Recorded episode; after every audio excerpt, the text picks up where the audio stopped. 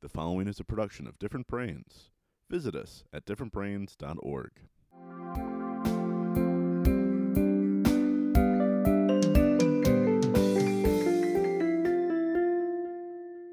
Hi, I'm Dr. Hackie Reitman. Welcome to another episode of Exploring Different Brains.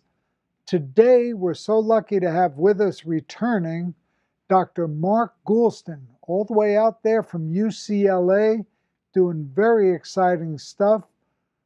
Great to see you again, my old classmate from Boston University. Mark, welcome to Different Brains. It's great to see you, Hackie. And I got a question, and I often ask this question out of the gate. What made you smile today, Hackie? Knowing that I was going to be interviewing Mark Goulston made me smile because that brings back memories of our favorite mentor, Dean William F. McNary from Boston University, who fought for both of us and for so many other students. And, and as you said that and recalled that we were going to meet again and we would both recall Dean William McNary, could you feel that just a little smile it has a way of just cutting through some of the OCD, ADD, the stuff in our head. Can you feel how it just cuts through just as you even said it. A hundred percent. So, in fact, uh, what we're going to be talking about is uh, my team and I have launched a global initiative, and it and we have one product called hashtag WMYST, which stands for What Made You Smile Today. And we have at Instagram uh, an Instagram uh, tag called at WMYST Global. It's a nonprofit. And our mission is to combat the disconnect, the unhappiness, and loneliness in the world using the power of tactical kindness. And WMYST is one of the tactics we talked in a previous show about something called eight words, which is another tactic to get through to people who are depressed and even feeling suicidal.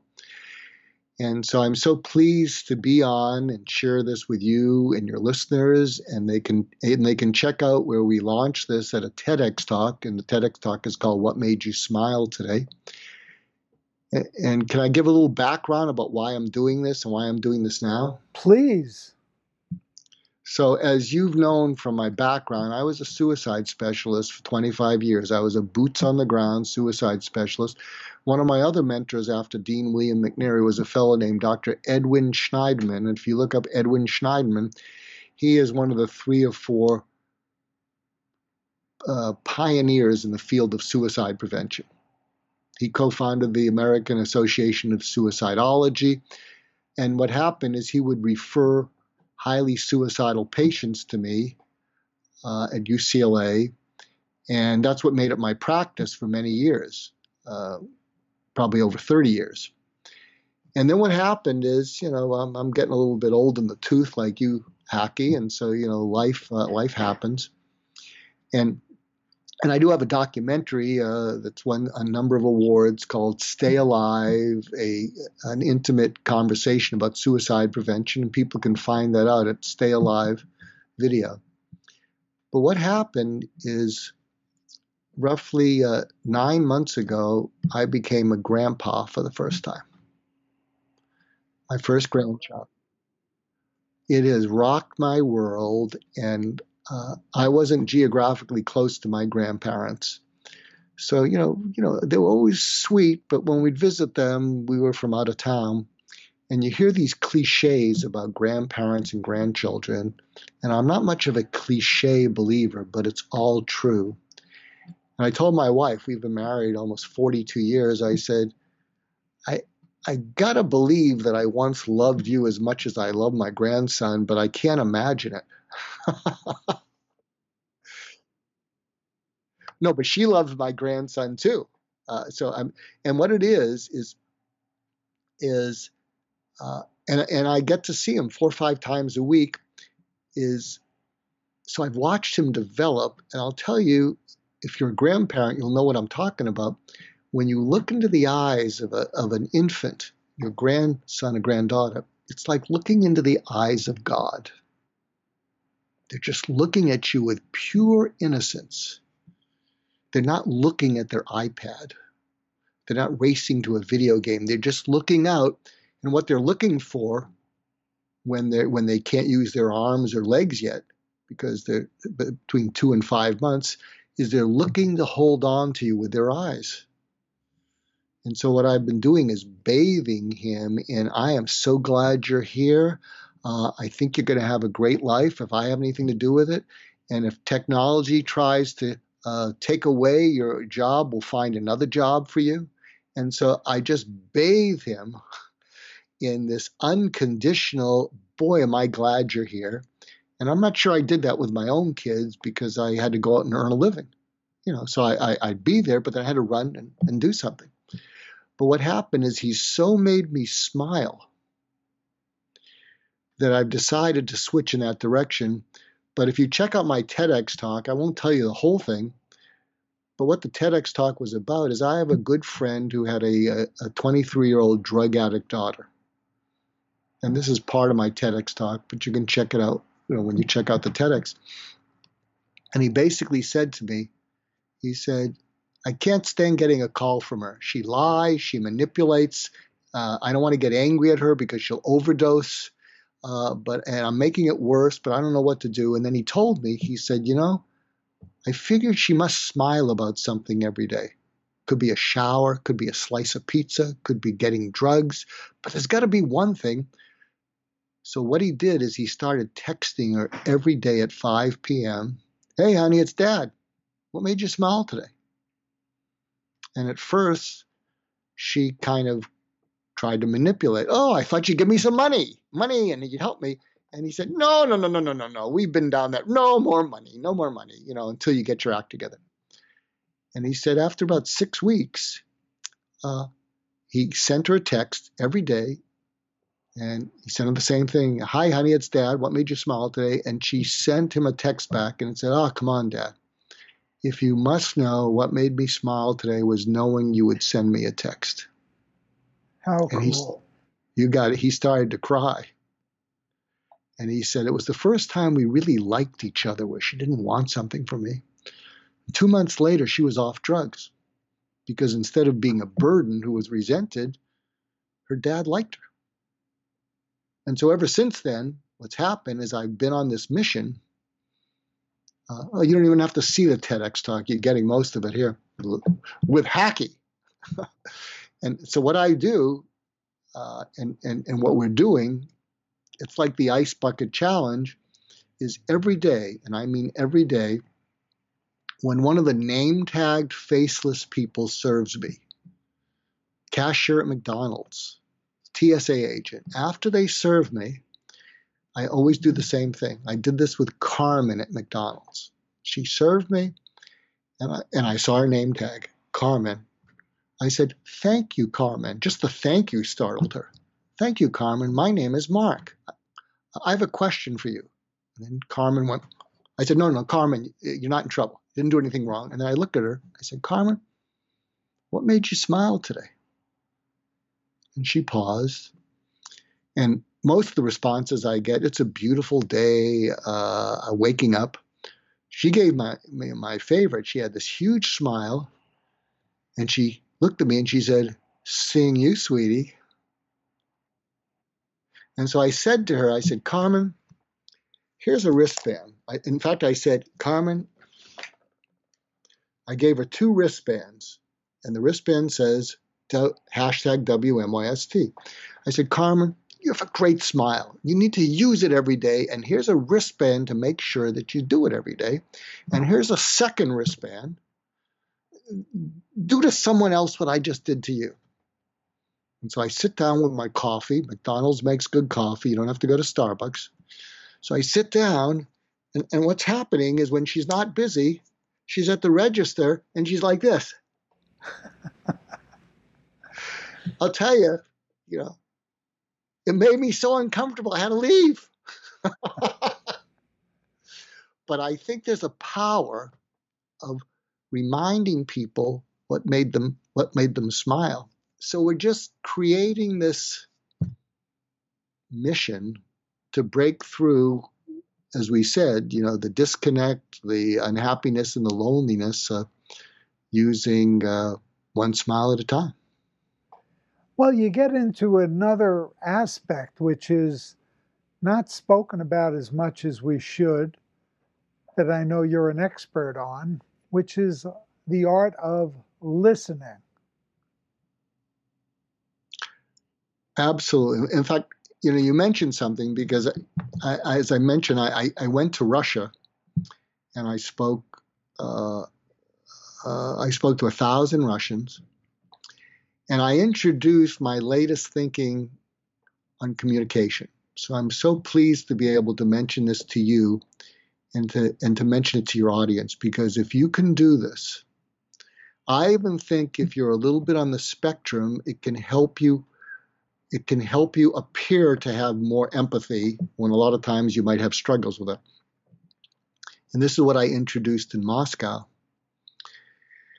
I said, if you can have pure curiosity, meaning you don't have anything you're trying to sell or convince, and you can focus on what people are listening for.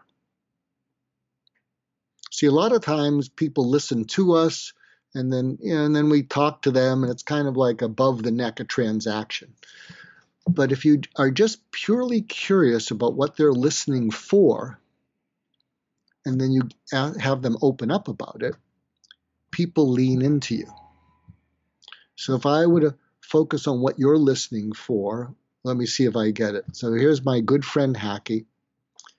And maybe what you're listening for is you know, I'm really tuning into what Mark's saying now because a lot of the people we serve at different brains have trouble connecting, have trouble connecting with themselves, they have trouble connecting with other people, um, and they're aware that they're they feel different.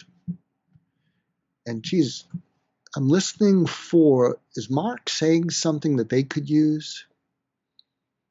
if, if they could focus, learn to focus on what other people are listening for and just be curious about it, geez, I'm wondering if that could help some of the people we serve to connect better. That would be amazing.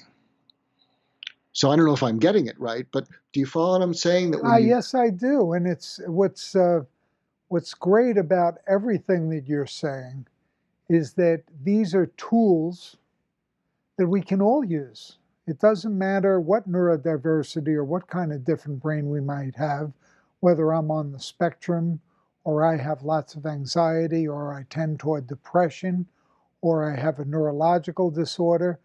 This is all very helpful and doable and usable.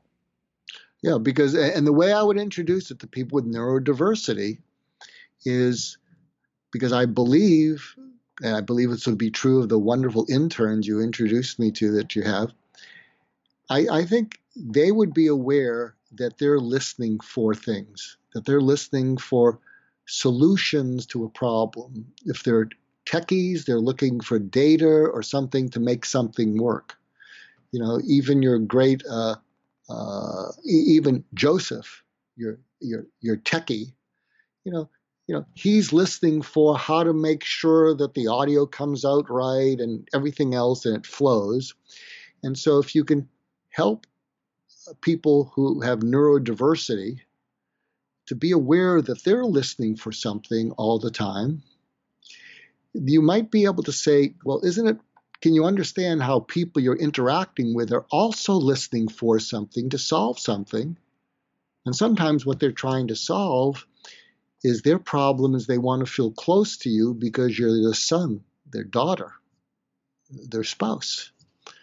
And so if you can just be curious about what they're listening for and have them tell you what it is, they might actually have the feeling of connecting with you. Can you follow that sort of? Yes. Yeah, it makes all the sense in the world.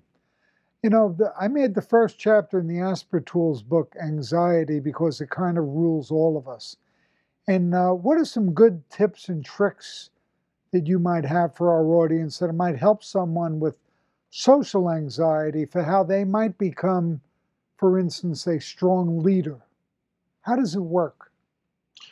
Well, you know, I know you'd find this hard to believe, but I, and I can't say it anymore because my wife says you can't say this anymore. I'm an extreme introvert. I mean, painful introvert. And my wife says, You can't say that. You go around the world speaking. Well, you know, when I'm on stage, you know, I've got to show up. But, you know, I, I don't I don't go to the cocktails the night before and make small talk. you know, I, I just show up and do my thing and then I exhale and maybe I'll have one glass, just one glass of wine, and then I'll talk to the wall. But uh, um, and I'll tell you, this is what. Uh, here's an anecdote because I remember being very shy, and I remember we went to my wife's. This was many years ago. I think her 15th high school reunion. And I was really a pain in the neck. I was whining, when can we leave? I don't know anyone. Yeah, yeah, you know, and and I don't know that I ruined it for her, but I certainly didn't make it all that pleasant. And, you know, but I evolved a little bit in the next 10 years. So it's the 25th high school reunion. And I said, I'm going to surprise her and be an amazing sport. And we go to the reunion, and I said, I don't know how I'm going to pull it off, but I'm going to speak to five people, and they're going to be happy they spoke to me. I have no idea how I'm going to do it. And by the end of the evening, I had spoken to about seven people. And five of them, when we finished talking, they took my hand and two hands and they said, It was really good meeting you. And so afterwards, I was trying to figure out what the heck did I do? And so I realized I use this tool. With each of them, I ask questions that would cause them to say, I think this about so and so. Oh, this is how I would feel. This is what I would do. Think, feel, do. So I might say something like, Well, what do you think about it being 25 years since you went to high school? Wow. How do you feel about seeing some of the people that maybe you haven't seen for years? Um, you know, and then I might, for the do, I might say, uh, you know, uh, I might you're not supposed to talk about politics, but you could say, you know, if you were, if you were, you know, if you are president, what would you do to sort of handle these kinds of issues? But what I realized is that when you get someone to say the words, I think this, this is how I feel, this is what I would do, they feel known by you. Mark, where can our audience learn more about you and your work? Well, if you go to Amazon and just put in my name, Mark Goulston, G O U L S T O N, you'll find that. Uh, as I said, if you look up, if you go to YouTube and put in TEDx uh, Goulston, you'll find my TEDx talk, What Made You Smile Today. If you go to Instagram, you can join our community at What Made You Smile Today Global, a uh, at WMYST Global. Um, uh, it, it's a dot .org. I mean, we're not trying to make money. We're just trying to we're just we're just trying to put a uh, put a dent in the loneliness and unhappiness in the world, one smile at a time. That's that's part of what Steve Jobs said. Is we're here to put a dent in the universe because that's why we're here. So we're hoping to put a dent in the unhappiness, loneliness, and disconnect of the world. So you can find us there. And what we hope is you'll record selfies and you can you, you can find the wristbands uh, you know at wmyst.org um, and you know we're hoping you'll spread the word kind of like the ice bucket challenge where you hold up your wristband and say what made me smile today was such and such. What made you smile? And together i think we could uh, i don't know make the world a little happier well we can certainly use that we can certainly do that well, Dr. Mark Goulston from UCLA, look at you, as they look say. At you, look at you. Can you believe it? We made it through medical school and everything, huh? Many uh, years ago. Take advantage of every day. I mean, it's amazing how quickly time passes. And um, And also, you know, I have this podcast, my wake up call. Everybody has wake up calls, but not everybody wakes up. And I hope you'll check those out. My wake up call podcast. It's on iTunes or wherever you get your podcasts. And and you'll be able to and tune in to the great interview that uh, Hackie gave me. Um, right, you know, where I talked as much as he did, but there you go. Hackie, you're a better listener than I am. You, know, you make a lot more sense. And let me tell you something. This could be my all-time record for being held really, I, I love listening to everything, everything you've had to say, and I, I really didn't want to interrupt you because it's all good stuff, and not the least of which, and I don't want it to get lost in all of the morass there, you know, lost in the whole texture of everything we've discussed in both of our interviews. Uh, but the fact that you specialize and deal many times with in your practice with suicide. And none of your patients have committed suicide. That's got to be a world's record. Yeah, well, well, well, the key is, you know, I, I'll just share this anecdote. I, I gave a presentation at the California Community College Mental Health and Wellness Conference, and these were uh, uh, these were all the heads of mental health programs at community colleges. And, you know, and, and it went pretty well. And they, uh, and they said, they said, so give us some tips. You know, why, how come your people don't kill themselves? And I said, I'll give you a tip, but you won't be able to follow it because you work for somebody. See, I was I was blessed because uh, after I finished training, I didn't work for an institution. And very early on, when I was meeting with suicidal patients and I'd look in their eyes, I could pick up that what they were saying to me in their eyes was, You're checking boxes and I'm running out of time. And, and, I, and after a while, it screamed out at me with their eyes. So I just put the clipboard away. And so I, I told these people, I said, there's three questions that I will often ask people, and I don't think you can do it because you you have to. It, it's off protocol.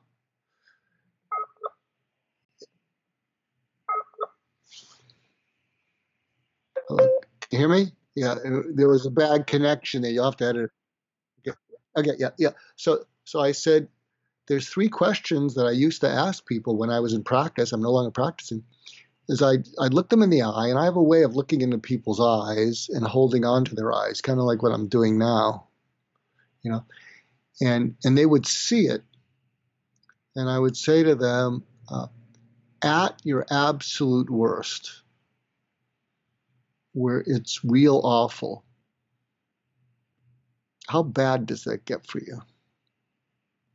And they would look at me, what? I, I'd, and I'd repeat it, at its abs, at your absolute worst, and you're feeling terrible, how bad does that get for you? And their eyes would sort of, they'd check out, well, am I going to hospitalize them or something? And then they'd say, really awful.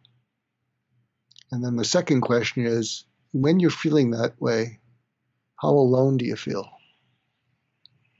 They look at me, totally alone. And then my third question was, take me to such a time. Take me to 2:30 in the morning in the last week. And then they start to talk about it. And here's what I've discovered is when you can get someone to talk about something really awful and they talk about it so clearly that you can see it. I can see them walking around their bedroom, banging the pillow, looking for a broken Ambien, wanting to put their head through the wall, and they're telling me that. When they when I can get them to talk about it so clearly that I can see it, they relive it. And when they relive it, they're not alone. And when they relive it with you, they start to cry.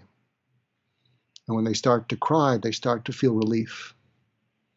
And when they start to feel relief, they start to be able to think more clearly. Because as we've talked about, they're they're not agitated. they calm down because they're crying with relief because they feel less alone.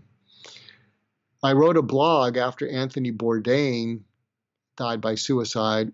It got 500,000 views and 75,000 reads in six days. And I said, Why people kill themselves? It's not depression. And what I talked about is that there's hundreds of millions of people who are depressed, who lose jobs, lose marriages, who don't kill themselves. So they all contribute.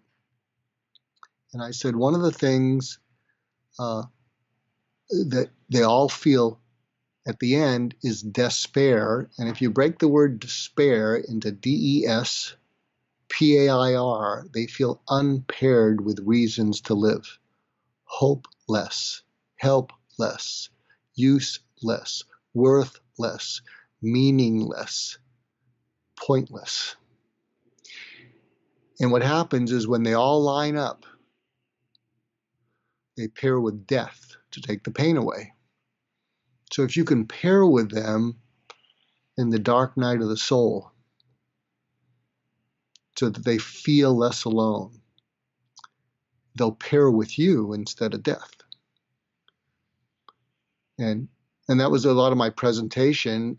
And you know, and, and I'll tell you, the people who were attending, they were tearing up because they could just picture how it would work. And then what they said to me, they shrugged their shoulders and they say, You're right, we can't do that.